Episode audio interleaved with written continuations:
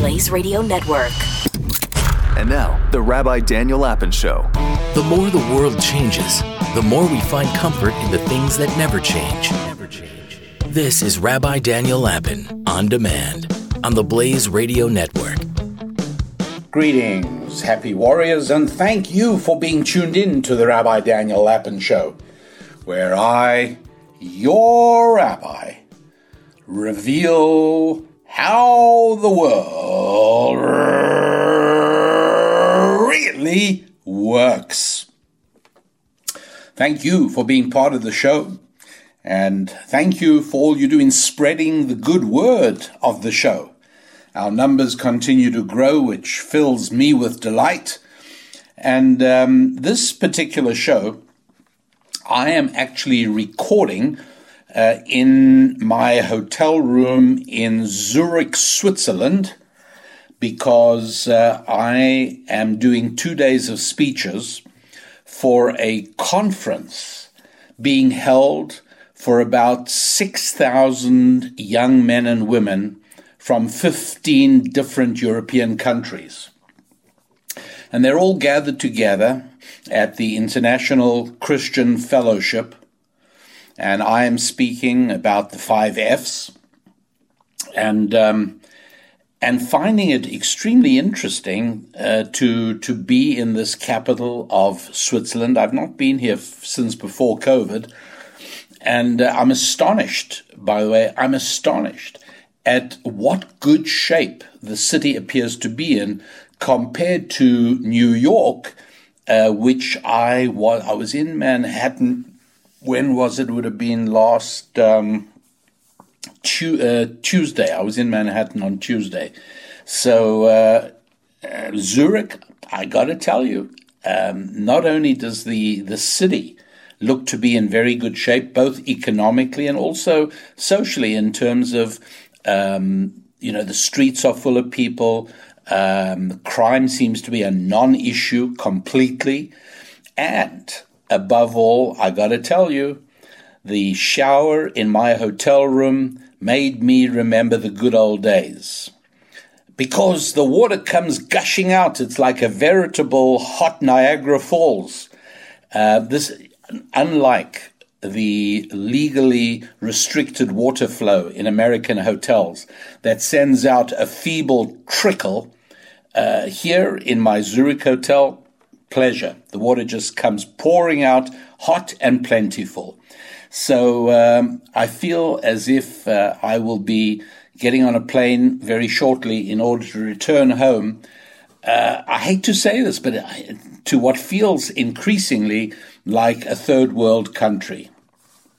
Now, you know, I've spoken in the past about um, the parallels that exist between the physical and the spiritual, right?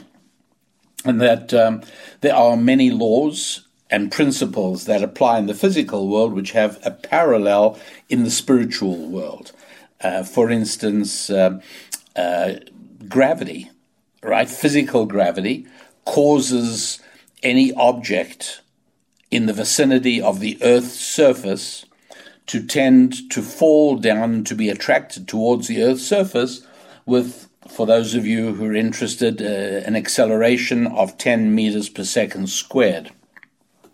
And uh, that, um, that has a parallel spiritually as well, which is that without the injection of spiritual energy, uh, we all have a tendency to decline in our moral and spiritual commitments. We, um, we feel the pull downwards. Well, another parallel between the physical and the spiritual is we all know what a physical pandemic is. We all know what a virus is physically. But there's such a thing as spiritual viruses also. And I got to tell you that the one virus that's really threatening you more than any other, and this is true wherever you live, it's true in Switzerland. I've spoken to a lot of people about this trend here uh, and it's true almost anywhere you live, and that is the virus of socialism. And it is spreading like an out of control wildfire from one human heart to the next. So, a lot of people ask me when I discuss this, and I, this has not been the topic I've been talking about at this conference in Zurich. But when I do speak about this, people say to me, look, why can't you just go about your business and ignore it? And the answer is for exactly the same reason that if more and more families living in your neighborhood become litterers, just dropping their garbage on the street, you can't just ignore it, because if you do, you'll soon be living in a filthy slum. If you like your home and your neighborhood, then you'd better try and end the popular practice of dropping trash on the streets. In the same way, imagine if more and more families in your neighborhood start divorcing, with the dads moving out and going to live elsewhere. Why can't you just go about your business and ignore the virus of divorce? Well, because if you do, little by little, the children in those broken families are going to start showing the pathologies of being raised by single moms. Not every single one of them, of course, but enough of them to utterly change your neighborhood for the worse. There will be a rise in juvenile delinquency, and your children will become victimized. The local school will have to start devoting more and more resources to behavioral problems rather than to education. Because these, there just isn't enough resources of time and energy in most single mom homes to take care of all the children's needs, as well as helping with homework. Inevitably, educational standards in your local school will decline demographic evidence from every state in the United States and from every European country confirms that broken homes and single mothering correlates perfectly with increased incidence of mental problems among young people. So as your neighborhood loses normal families, eventually juvenile delinquency will escalate into crime, and you'll be astounded when little Jimmy down the block you remember that cute little 11 year old boy you remember so well? And now, six or seven years have gone by, and you look at him and he's morphed into a thuggish and intimidating 18 year old with the start of a pretty healthy rap sheet with the local law enforcement. You won't like the kinds of young men who start frequenting your once beautiful and stable neighborhood as they hang around preying upon the fatherless girls with their sad self image problems. No, you cannot afford to ignore the spreading of destructive pathologies in your neighborhood, your city, state, or, yes, even your country. Under these circumstances of a spreading pandemic of socialism, which you cannot afford to ignore because the impact will make itself felt on your house, on your family, on your property values, on everything that is important to you. So, what can you do? Well, let us start by examining the antidotes to socialism. The things you can and must focus upon in your life in order to render yourself and your closest friends and family immune to socialism's seductive allure.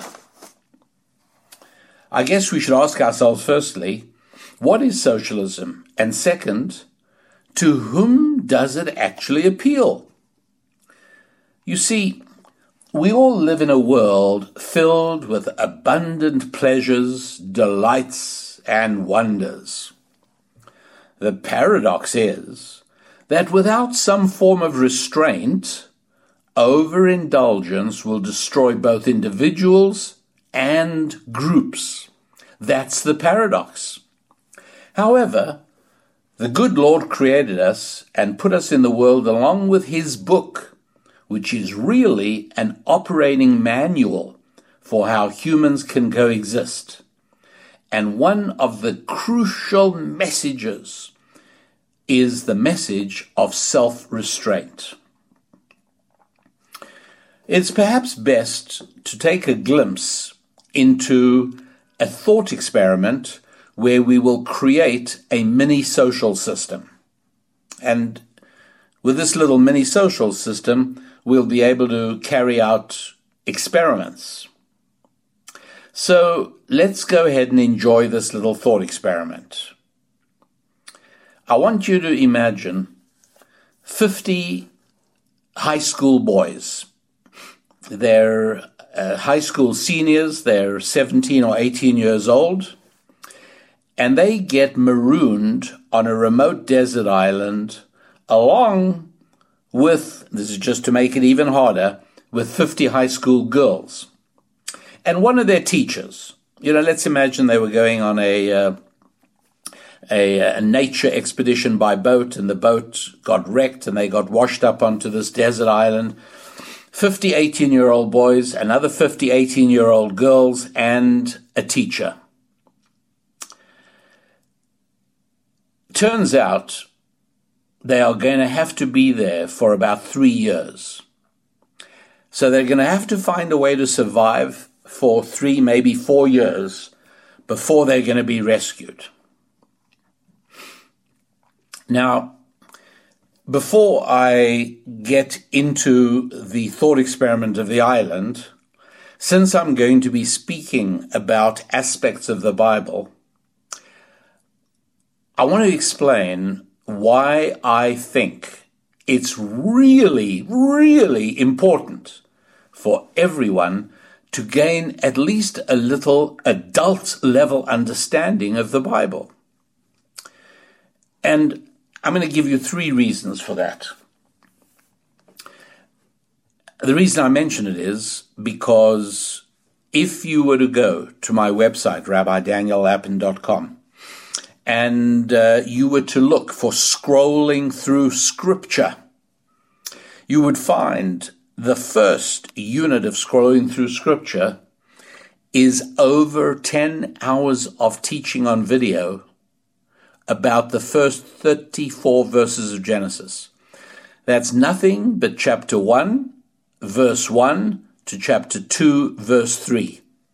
That's it, just 34 little verses and it takes me more than 10 hours to explain that on an adult level with some degree of depth.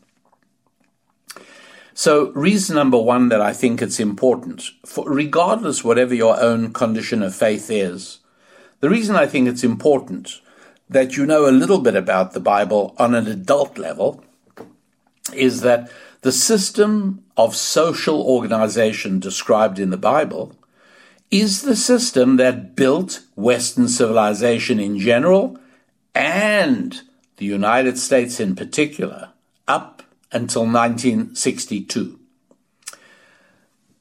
It's the reason that Switzerland is a nicer place to live in than Somalia, and why England is a nicer place to live in than Indonesia, and why America and Israel are nicer places to live than Afghanistan and Iran. In my teaching course, Scrolling Through Scripture, which I really want you to go and take a look at, maybe watch the first free lesson. And this is at the website rabbidaniellapin.com. Just look for downloaded courses or downloadable courses and look for Scrolling Through Scripture.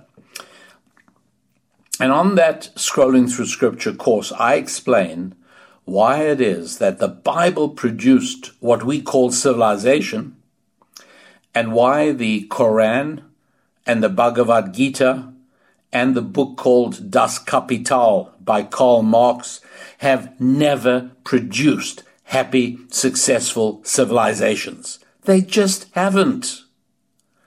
But the Bible has.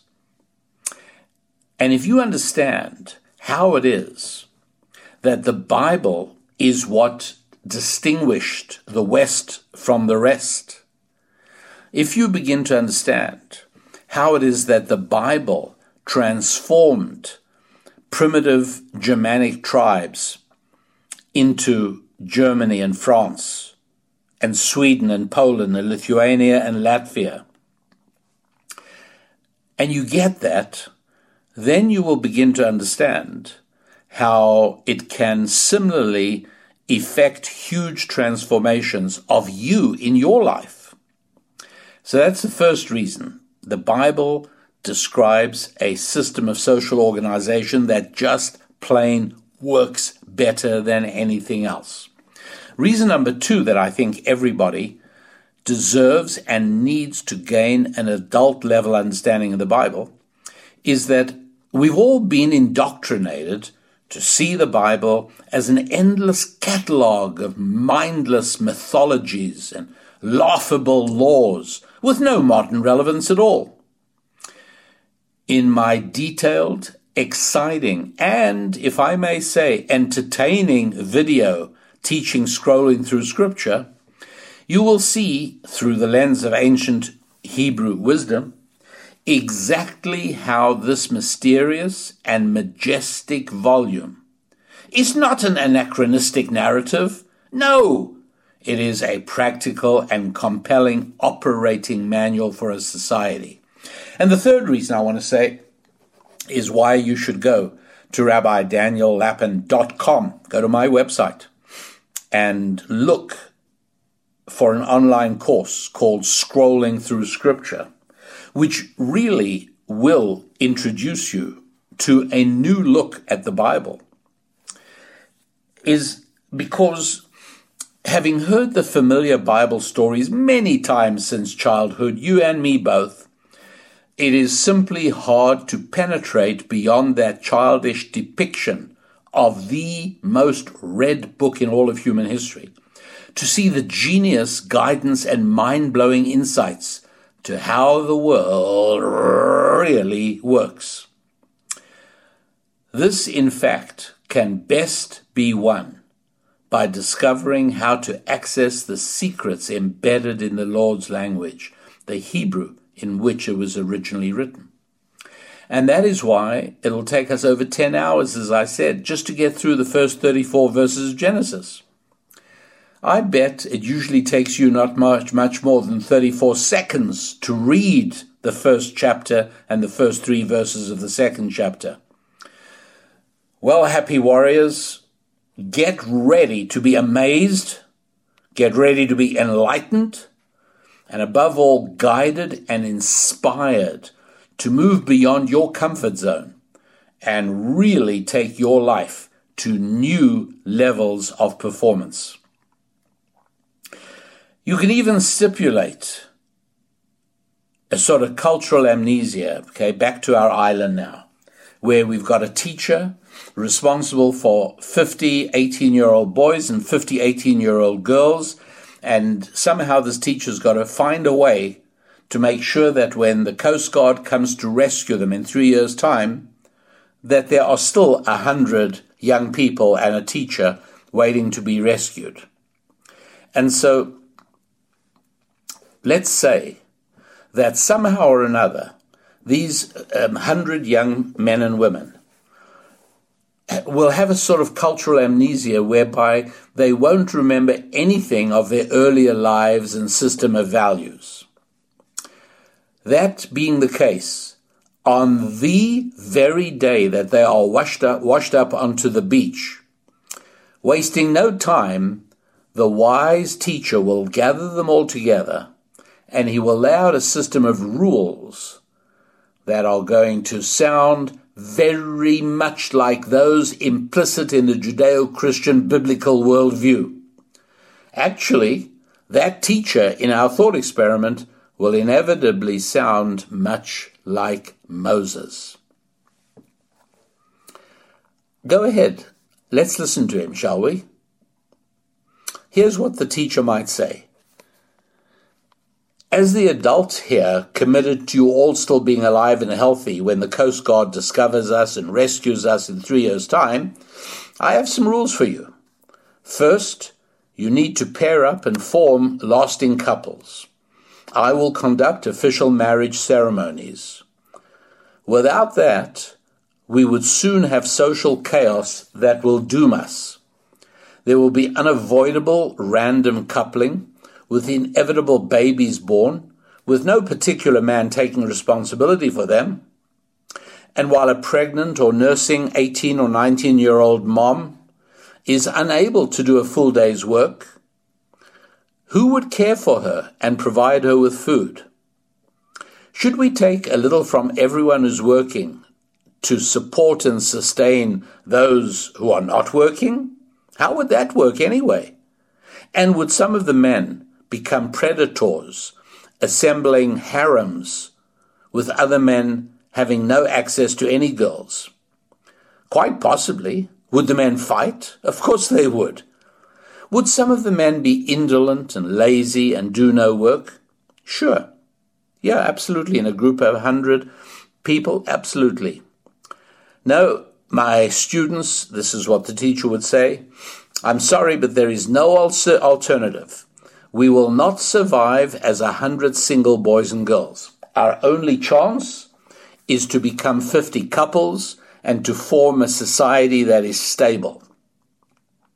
What is more, I want to tell you that each couple will be assigned a piece of land. If you work it successfully, you will be comfortably fed, and if not, you won't.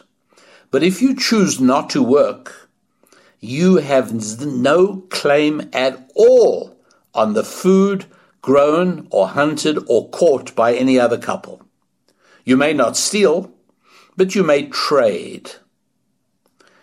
Any harm administered from you to another will be remedied by the power and force of the group acting together.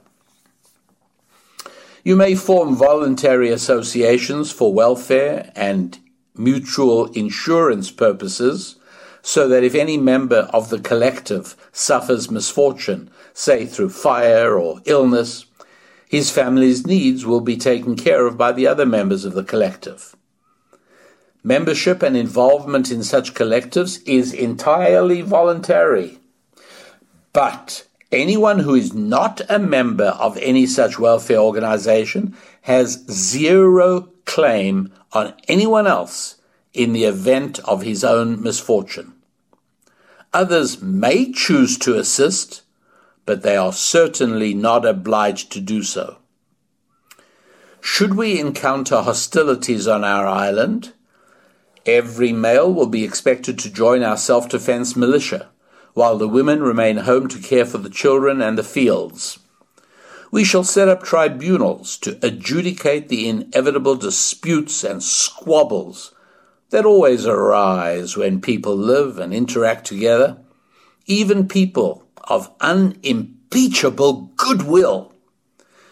We shall all agree to be bound by the rulings of those arbitration panels. As I said, any wise teacher, regardless of background, under these circumstances that I've described, will speak words very much like what I've just said. There is no alternative. Nothing else will work. Now, let's continue the thought experiment for just a little bit, shall we? Turns out that one of the boys is chafing under the rules and sees an opportunity to better himself by fomenting a revolution against the teacher and against those who back the teacher and the teacher's rules and norms. By this time, in the normal scheme of things, some of the couples or families are doing significantly better than some of the others. And there are even a few who, for reasons of sloth and perhaps misfortune, are barely making it, struggling along. Our young revolutionary finds willing ears among those less inclined to self sufficiency, and perhaps among those whose natural natures tend towards the lazy and the unmotivated. After all, even Karl Marx, about whom I'll tell you a bit later, never held a job in his entire life.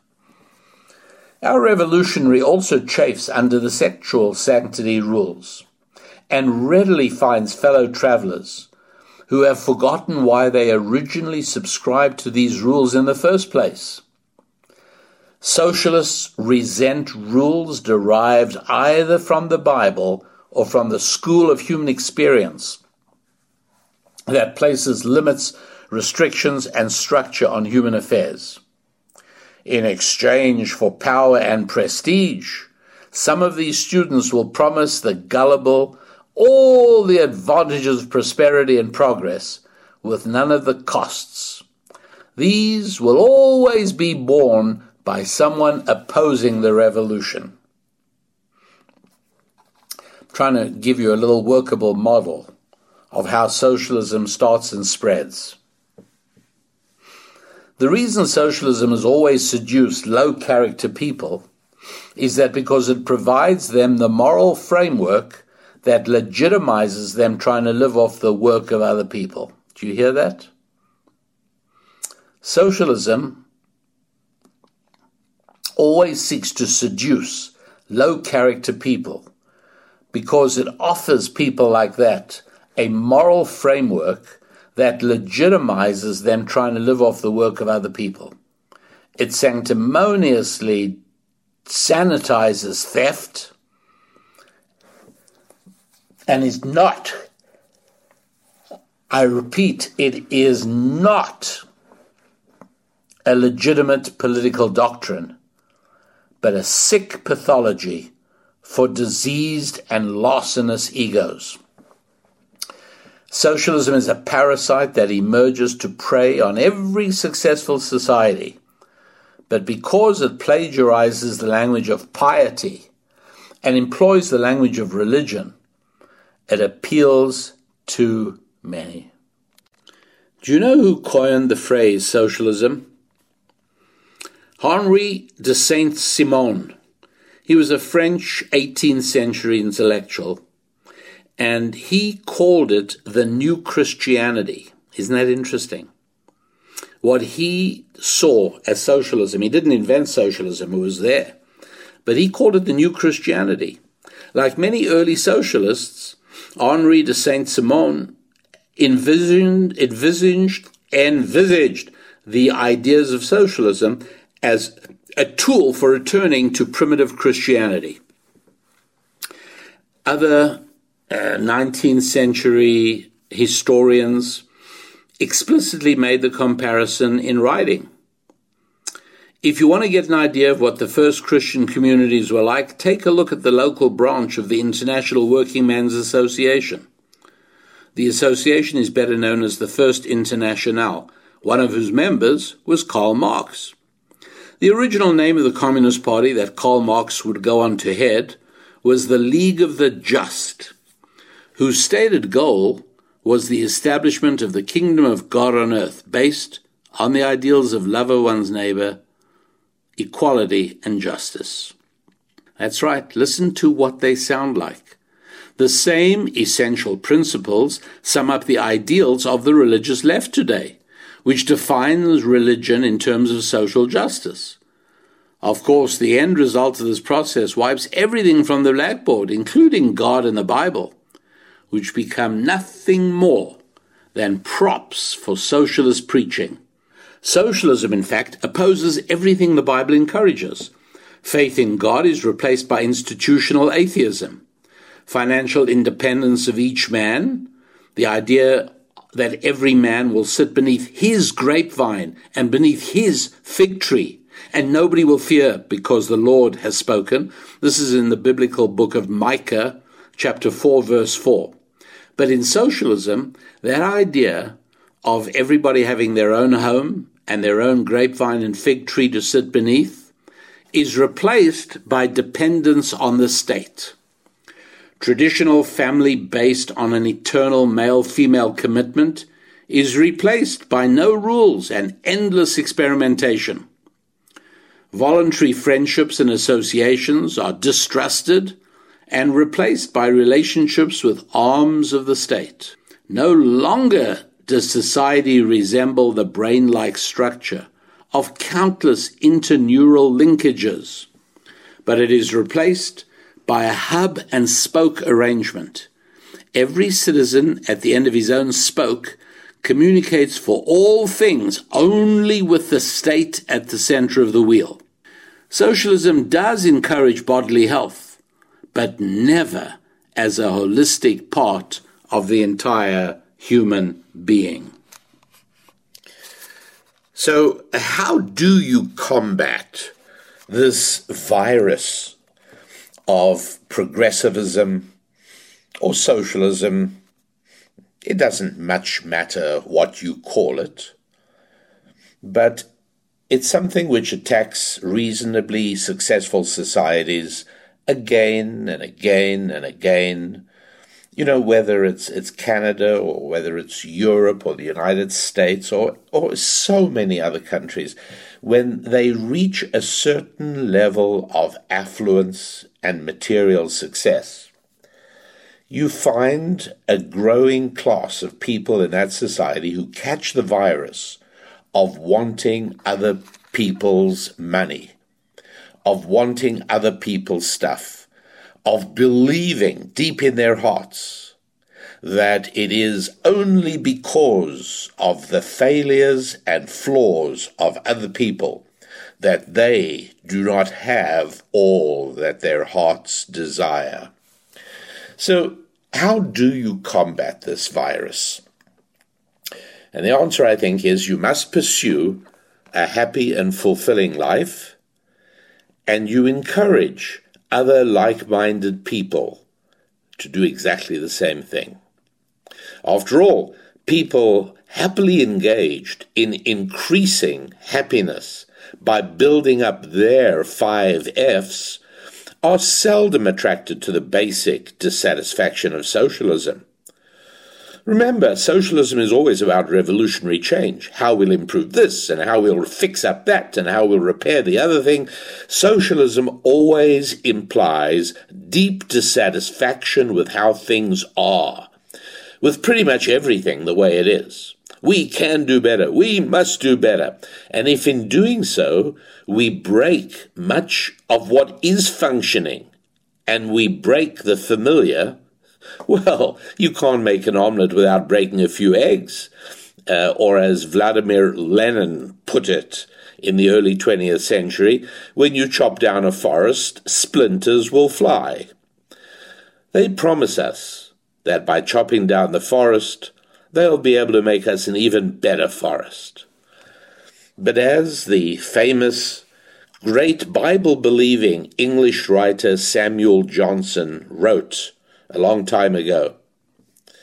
How small of all that human hearts endure, that part which laws or kings can cause or cure. By which he meant to say that governments, which is what he described as laws or kings, can do almost nothing to give you greater happiness.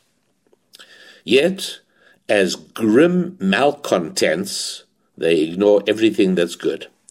There is so much that is beautiful and good, but socialists never mention that. They never even see it. They focus on curing all kinds of ills capitalism, racism, sexism, poverty, war, climate change. They're big on sentiments like hope and change. And they're very big on phrases like, we must make the world a better place. But by contrast, my dear happy warriors, you and I, we are filled with a warm affection for the world and for life around us. And I think we are suffused with a deep sense of gratitude for it all.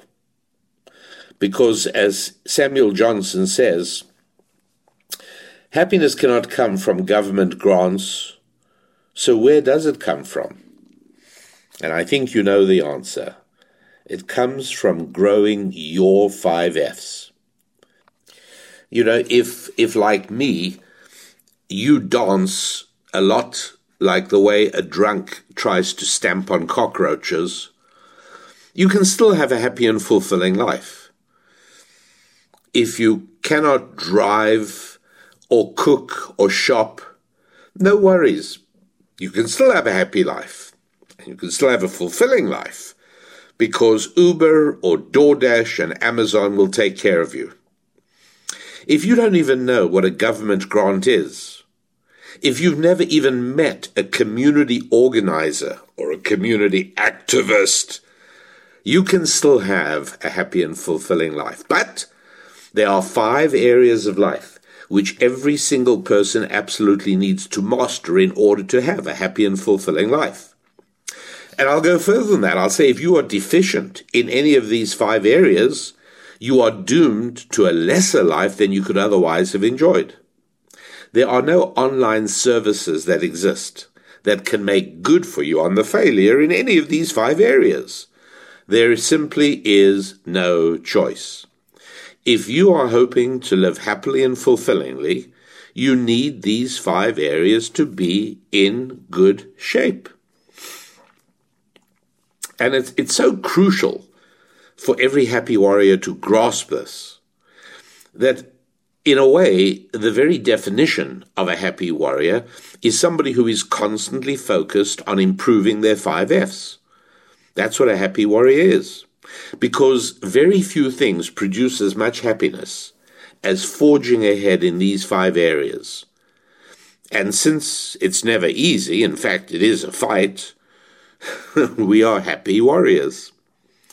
So, uh, for those of you who might be new to the Rabbi Daniel Lapin show, I'll tell you again what the five F's are. But before that, I want to emphasize that uh, we're all accustomed to think in terms of lists, right?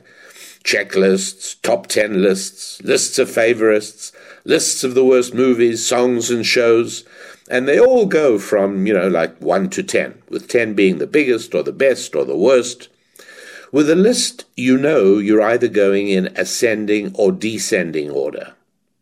So if I gave you the five F's in a list, you would automatically find yourself wondering if the most important one is the first one I mentioned, number one, or maybe the most important one is number five, the one I build up to, arriving finally at the climax.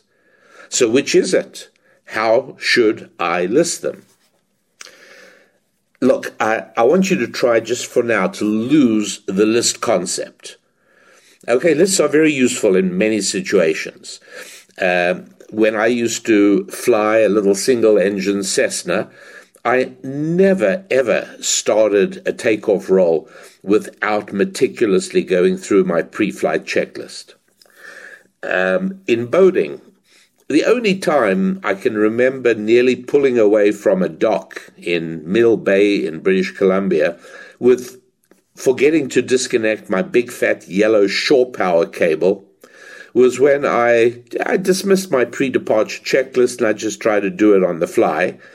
And um, some kind of disaster would have ensued had a kindly dock water walker passing by not sort of called out in urgent alarm and, and said, Hey, your, your power cable's still connected. Yeah, lists have their uses.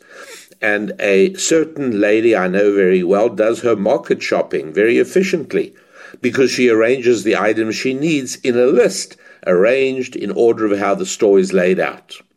So that's, that's how it works. The five F's, however, are not in a list. They're in a circle. And so um, for uh, a, a, a sort of do a long demo with me, take a nice piece of paper and uh, draw a nice circle. You can take a can of baked beans and uh, put it on the paper and draw a circle around the base of the baked beans. That'll give you a nice circle uh, or you can use a compass. Now place five equidistant points on the circumference of your circle.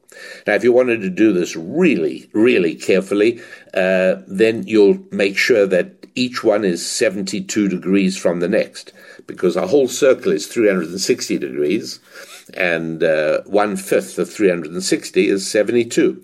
But uh, basically, if, you know, if you just want to eyeball it, that's okay. But, anyways, um, mark your five points, F1 through F5.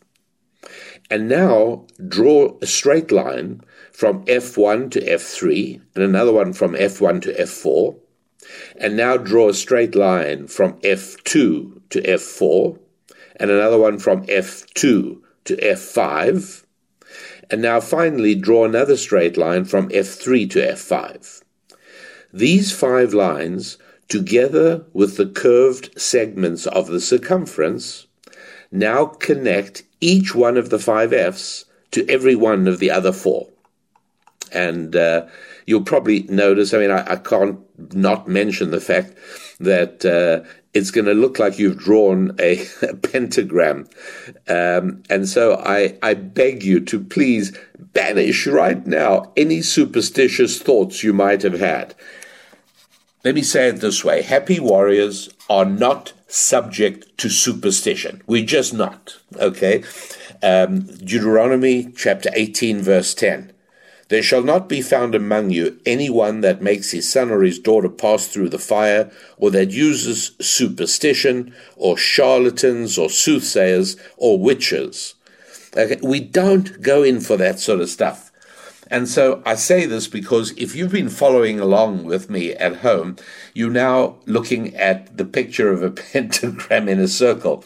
Uh, or a pentacle, as it's sometimes called. Look, please believe me when I tell you it has absolutely zero spiritual significance. It does not mean anything religious or occultish. It's not good, it's not bad, it's just a drawing. This is all. It is a graphical depiction of five concepts, five qualities, five aspects, all of which are equally important and that all connect to all the others. Okay, that, that's really all it is. So now, uh, next to each of the places where you numbered an F, place the, uh, the words that are vital to your happiness and fulfillment. fulfillment. Write down friendships, by F1 or 2 or 3 or 5, doesn't make any difference. Uh, write down finances. Next to another F, write down faith. Next to another one, write down fitness. And next to another one, write down family. Okay, and you realize it makes no difference where you put any one, and you can see each one is connected to the other four, so it's all very simple and very straightforward. And so, uh, you know now that uh, finances are anything to do with how you serve your fellow human beings and how you bring money into your life. Um, it is also your relationships that revolve around finances. Might be customers or clients. It might be vendors. It might be uh, your employer or your manager or your supervisor or your boss uh, and it's your bank accounts and it's your possessions. All of those things fall under finances. Uh, if you're a car sort of person and you, you, you, you, you really like your car, well, your relationship with your car comes under finances as well. Uh, friendships. Friendships are, well, let me do family first. Okay, family is uh, your relationship with everybody connected through and I'm going to say this in a in a strange way here because more conventionally people say you know your family are the people you're connected through through blood. Uh, but fundamental to family relationships are male female sexual relationships. That's what produces family.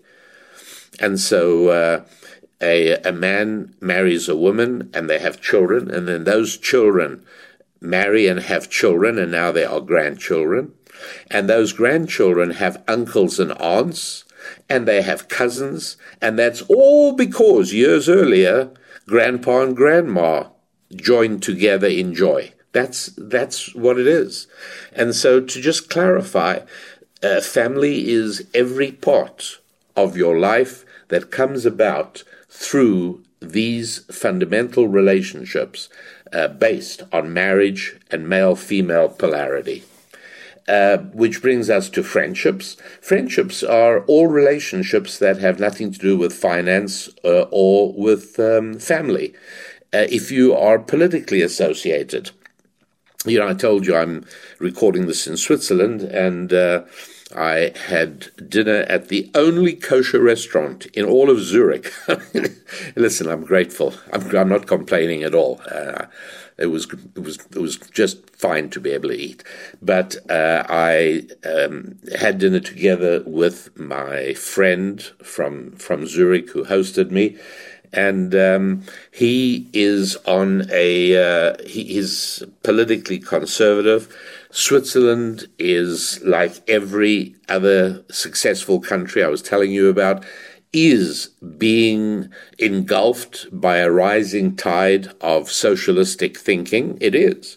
Uh, he is a, a very strongly committed political conservative and uh, he serves on a commission that has something to do with supervising the, the running or the management of the city of Zurich.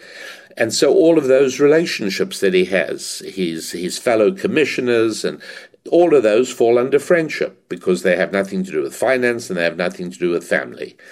Uh, your fitness is obviously everything to do with your body, and um, and I think that's it. We've covered friendship, we've covered finances, we've covered faith.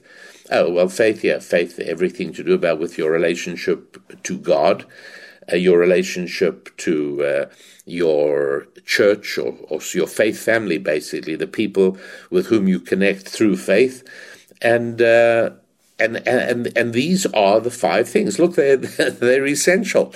Um, if you if you, as I said, if you never learn to dance, you can still have a very happy, fulfilling life.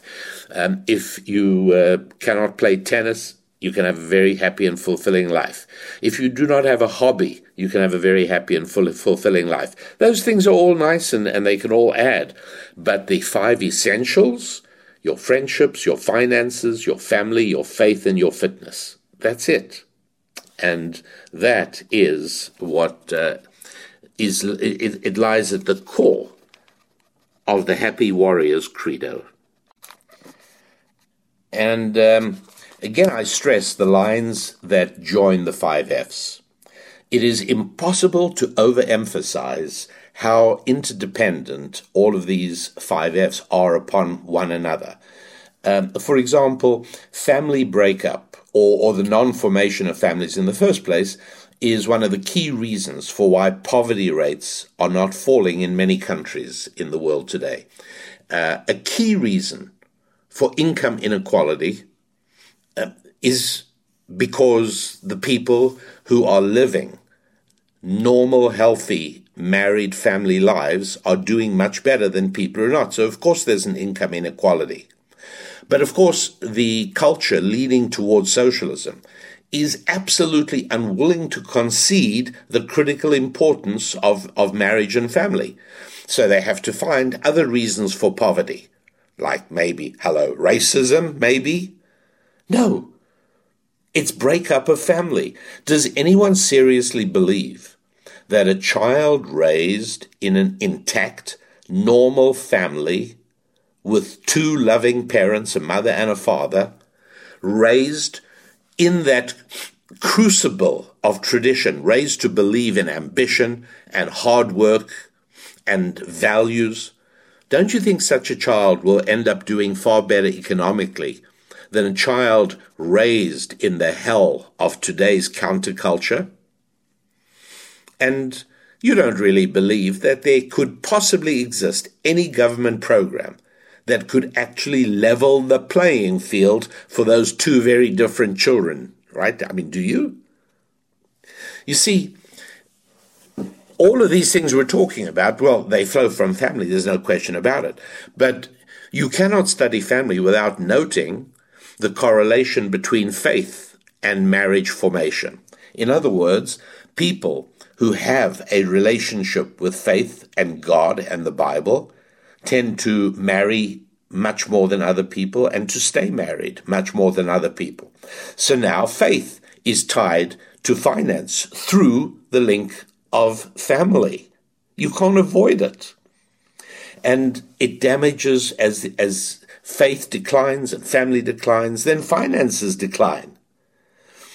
Uh, when when businesses vacate inner cities because they don't like being shot at or having their goods shoplifted, or when the costs of policing and courts and prisons raise taxes and diminishes after tax income of everybody, isn't it obvious that healthcare costs much more because of corrosive social conditions, drug abuse, teenage pregnancy, injury by crimes of violence, crack babies, sexually transmitted disease, alcohol abuse, smoking, mental, the, the growing, the growing catalog of mental disorder, Uh, medical economists calculate that about half of the country's total healthcare bill comes about because of self destructive, aberrant behavior.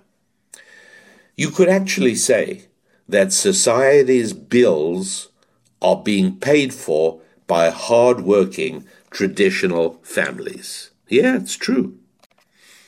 So, I mean, everything I'm telling you, you can see for yourself by just looking at your 5F pentagram diagram that you did. Finance is connected to family directly by a line, either curved or straight.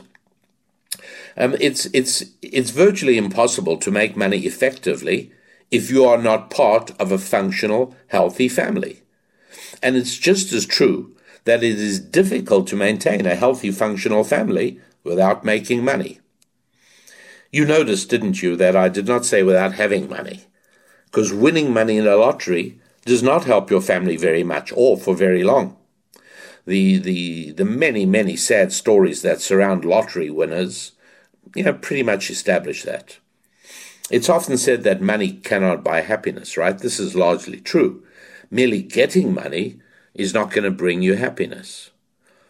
But making money, earning it, well, that contributes greatly to your happiness. Because deep down, deep in your soul, you know that every earned dollar is a certificate of good performance, a guarantee that you must have done something that another human being, another one of God's children, valued enough to pay you for. So um, I hope I hope you can see that the line between faith and finance is is real. A lot of people, and and when I say a lot of people, a lot of religious people, a lot of believers in both Judaism and Christianity, and and I know quite a lot of people in both those groups, um, find it hardest to reconcile in their philosophical outlook that God and money, faith and finance have anything at all to do with one another. You know, people believe that these are two entirely separate and, and disconnected zones. Well, one of the ways I, I like showing that this is not true is by reminding you that no capital market ever emerged indigenously in a non Christian society. Now, today you have stock exchanges in in Accra and in Biafra and in I mean all around everywhere. You know, there's stock exchanges everywhere now, but they were established. The concept of building up a capital market that came from London, from Amsterdam. It came from solidly Christian societies. And remember that uh, no atheistic society has ever developed a durable and successful economy. You know what? I, I know what some of you are thinking. What about China? Look, uh, China is actually no exception to this rule. China is undoubtedly governed by a, a pretty tyrannical socialistic regime, the, the CCP, the Chinese Communist Party. However, it has undoubtedly failed in turning its population into one and a quarter billion secular socialists. They haven't done that. There are undoubtedly between 100 and 200 million Christians in China today. And Christianity is classified even by the Chinese government as China's fastest growing religion. The, the British Economist, which is a, a magazine I, I, try and look at fairly regularly, uh, they claim that there are probably now more Christians in China than members of the Communist Party. Play that part again, what I just said. That's it, it's really unbelievable, but it's true. Um, the Wall Street Journal had a piece a little while ago that uh, said that um, universities in China, the religious studies departments of Chinese universities, have been ordered by the CCP's propaganda department to re emphasize atheism. I mean, some local governments are threatening rural Christians with fines and jail if they attend unauthorized prayer meetings. And and I'm I'm very aware, you know, as I, I told you right now, I'm I'm in a, a beautiful, functioning, effective little country called Switzerland, just for a couple of days, and I'm teaching uh, about five or six thousand young, dedicated Christians. I cannot tell you what optimism it fills me with for the future of Europe. These young people have come from 15 different countries around Europe and they're here for two days. Um, by the way, a funny thing in Switzerland, the Day of Ascension, which is a Christian religious holiday, was May the 18th. It was it was uh, this week. Uh, this is the day on which the, the conference is held, and it's a Swiss public holiday. This has to do with the foundation of Switzerland. You know, I, I, I keep on telling people, and, and I, I, I get met with incredulity, but uh, European countries are all founded on a Christian basis. And if you know anything at all about the founding of Christian of Switzerland, you'll understand why the Day of Ascension is a public holiday in Switzerland. But anyway, that's the day they chose to start this conference for young people. And so um, you walk around Switzerland, you, you read the paper, you, you get a sense of what's going on, and you think to yourself, this is a country moving towards secular socialism.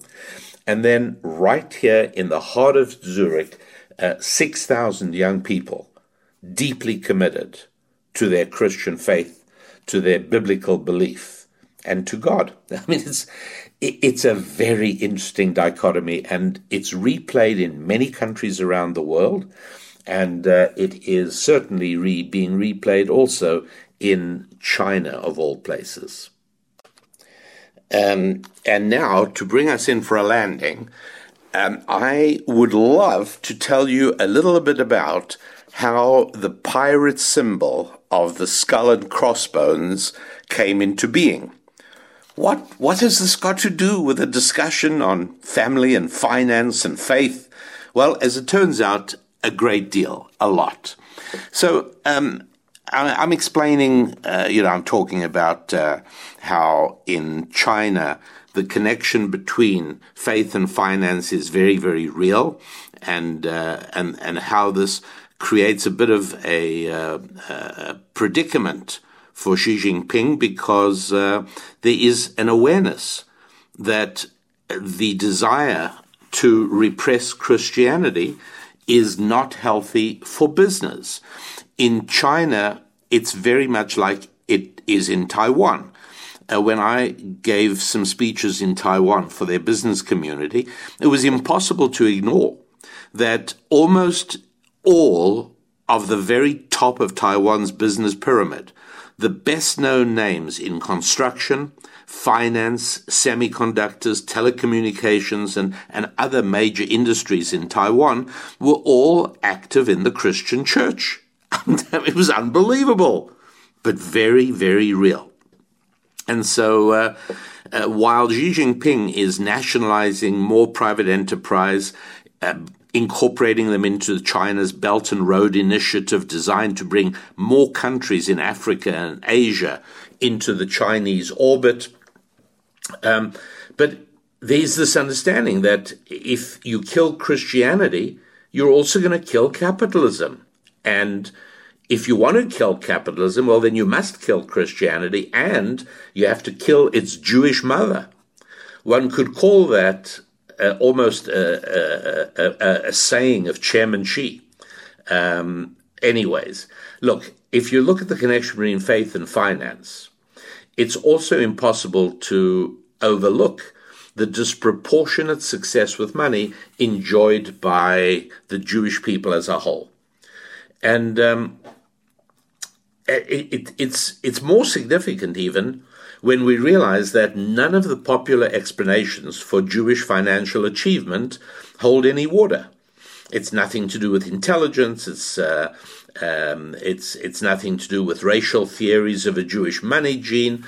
And when all is said and done, you know the the bottom line is Jewish success in business comes chiefly from the connection between Judaism and God's message to mankind, the Torah, the scriptures.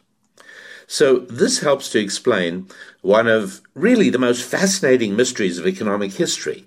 And uh, I'm sure you, you're familiar, right, with how starting in the nine, in the excuse me in the 1500s, the center of world economic activity began shifting away from southern Europe. Countries like Portugal, Portugal, uh, Greece, Spain, Italy.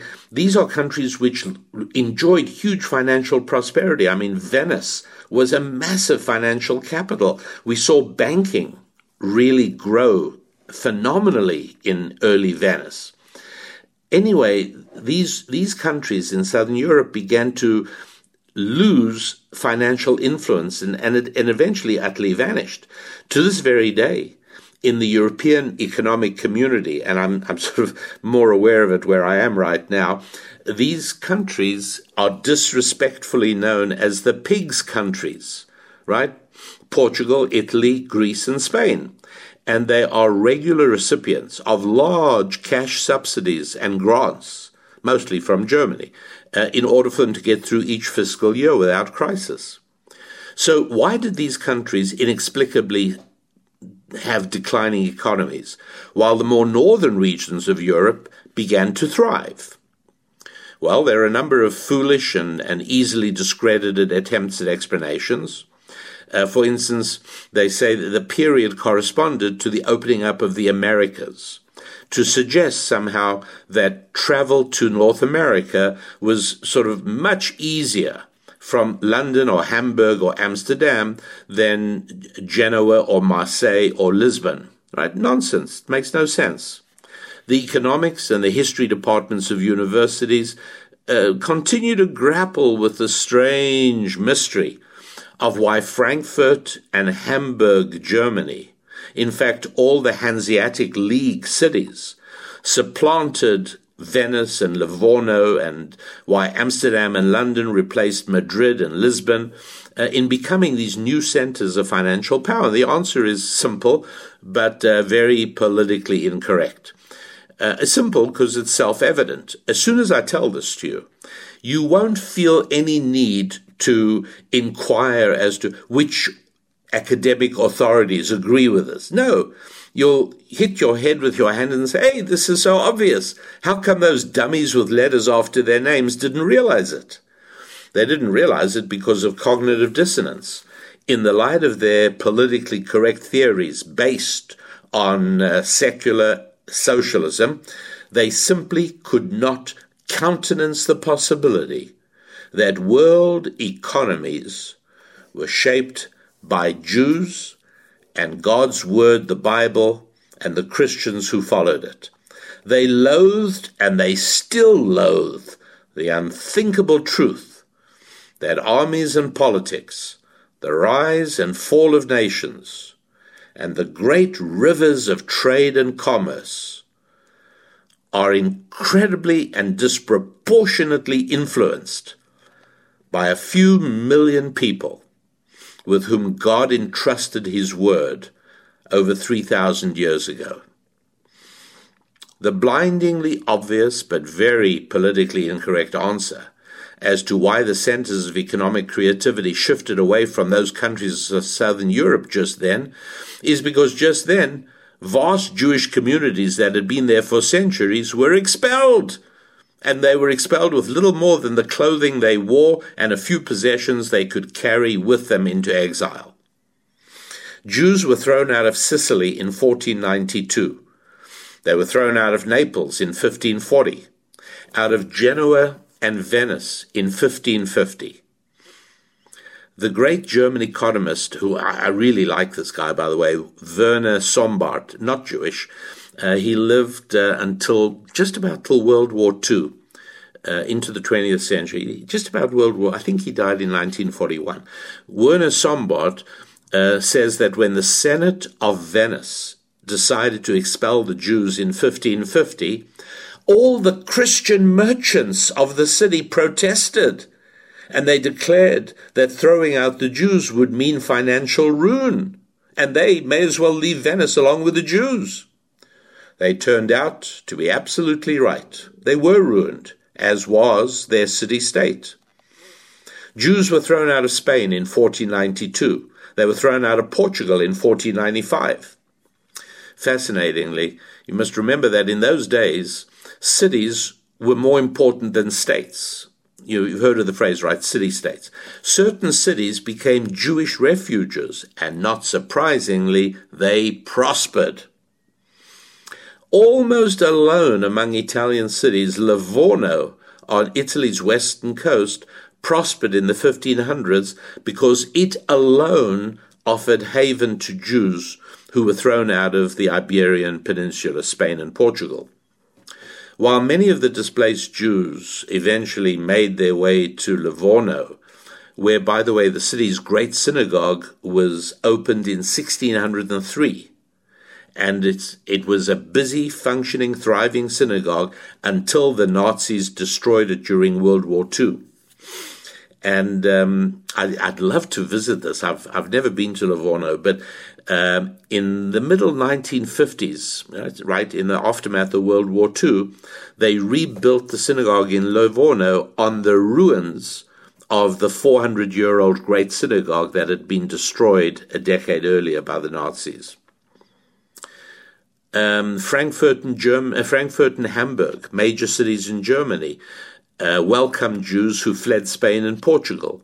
And those two cities began to experience unprecedented financial success, while cities that banned Jews, such as Cologne, Strasbourg, Nuremberg, went into decline.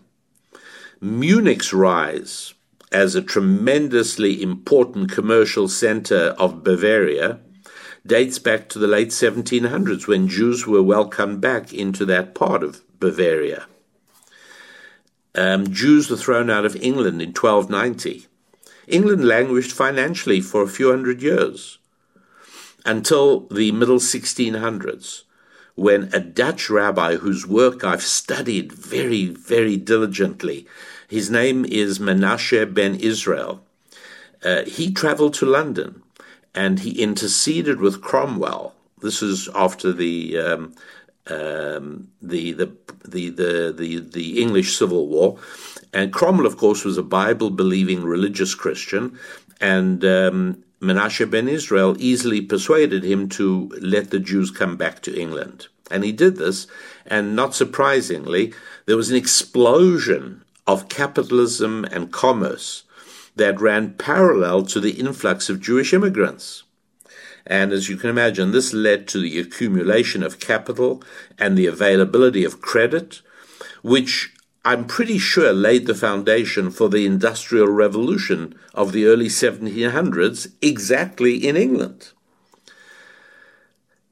Uh, Holland, huge economic boom begins in the 1500s. Why? Because Portuguese and Spanish Jews arrive in Holland. And uh, they made Amsterdam this huge center of world commerce. And here comes the skull and crossbones. And I hope, I hope you enjoy this as much as I do. Um, during the Eighty Years' War of Spain and Holland, which uh, ran uh, 1568 to, to 1648, right? So uh, that war of Holland and England against Spain, many former Spanish Jews that were now established in Holland obtained what, what is called letters of marque from Holland and England, allowing them to become privateers. Privateers are nothing but licensed pirates.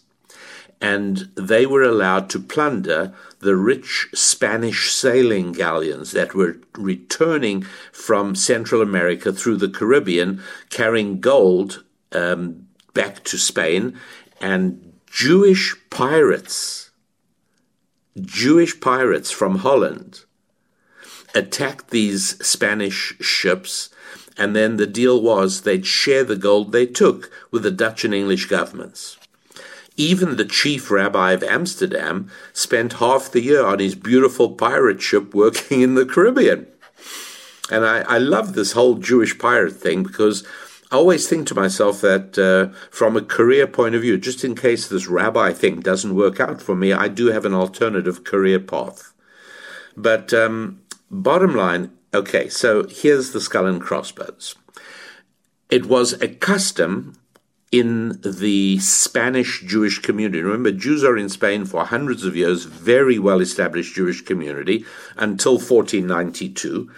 And it is the custom in the Spanish Jewish community on Jewish gravestones, uh, in addition to the name of the departed and uh, and uh, the dates and and and and and some words of um, praise, uh, they would also put a picture of a skull and crossbones. That's right. It was a Jewish symbol meant to um, bring about to to bring about or remember or to remind you of uh, the book of uh, Isaiah chapter 50 the valley of the dry bones and uh, this whole section of the book of Isaiah speaks about the um, revival of the dead the resuscitation of the dry bones and the coming back to life that, that God will bring about. And so, obviously, on the um, uh, on the gravestones, as if to say, these bones buried here, in accordance with uh, the book of Isaiah, will come back to life, and the skull and crossbones are these dry bones that'll come back to life. There, there it is. Okay, so obviously, between the Muslims in Spain and the throwing out of the Jews, uh, a lot of the Jewish cemeteries were destroyed. That that seems to be a normal pattern. The the Mount of Olives, which is the old, venerable, many many many centuries old Jewish cemetery in uh, Israel, in Jerusalem, was utterly destroyed by the uh, Muslims in uh, the 20th middle of the 20th century. And um, after Israel recovered that part of Jerusalem in 1967, one of the first things they started doing was restoring the, uh, the, the, the cemetery of the Mount of Olives. Anyway, back to the Jews of Spain and Portugal, they um, found refuge in Amsterdam. In fact, one of the beautiful, great synagogues of Amsterdam, a very old synagogue, is the Spanish Portuguese synagogue. And uh, it's it was built by the Spanish and Portuguese Jews who were thrown out of Spain, ended up in Amsterdam and in Holland. Meanwhile, um, Hamburg, by the way, uh, you'll find there are in the Jewish cemetery, the old Jewish cemetery in Hamburg, Germany, you'll see skull and crossbones. Why? Well, because Jews that came from Spain and Portugal to Amsterdam brought the skull and crossbones custom, and then Hamburg welcomed Jews. Hamburg wanted to revitalize its commerce and business.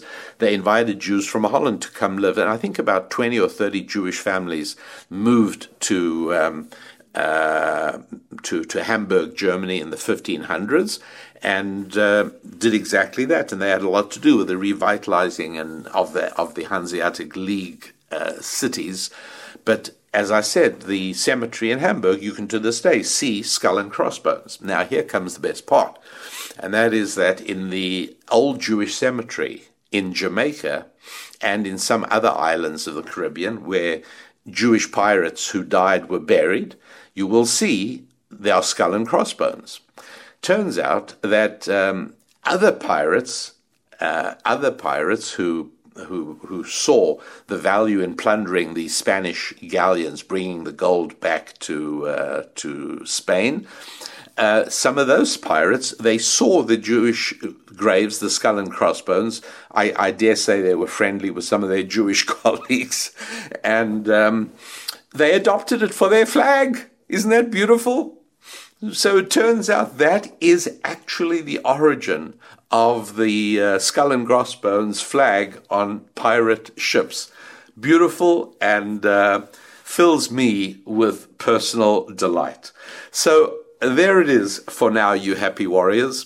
Thank you for very much for being part of the Rabbi Daniel Lapin show. Spread the good word. I love getting more and more listeners to the show.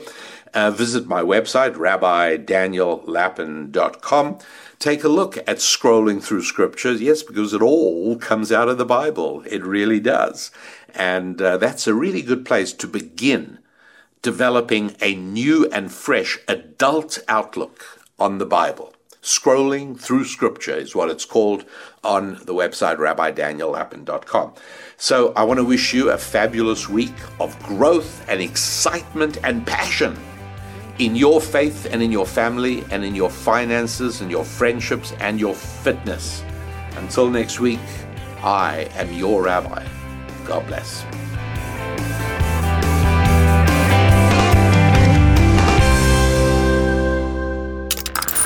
Stream and subscribe to more Blaze Media content at theblaze.com slash podcasts.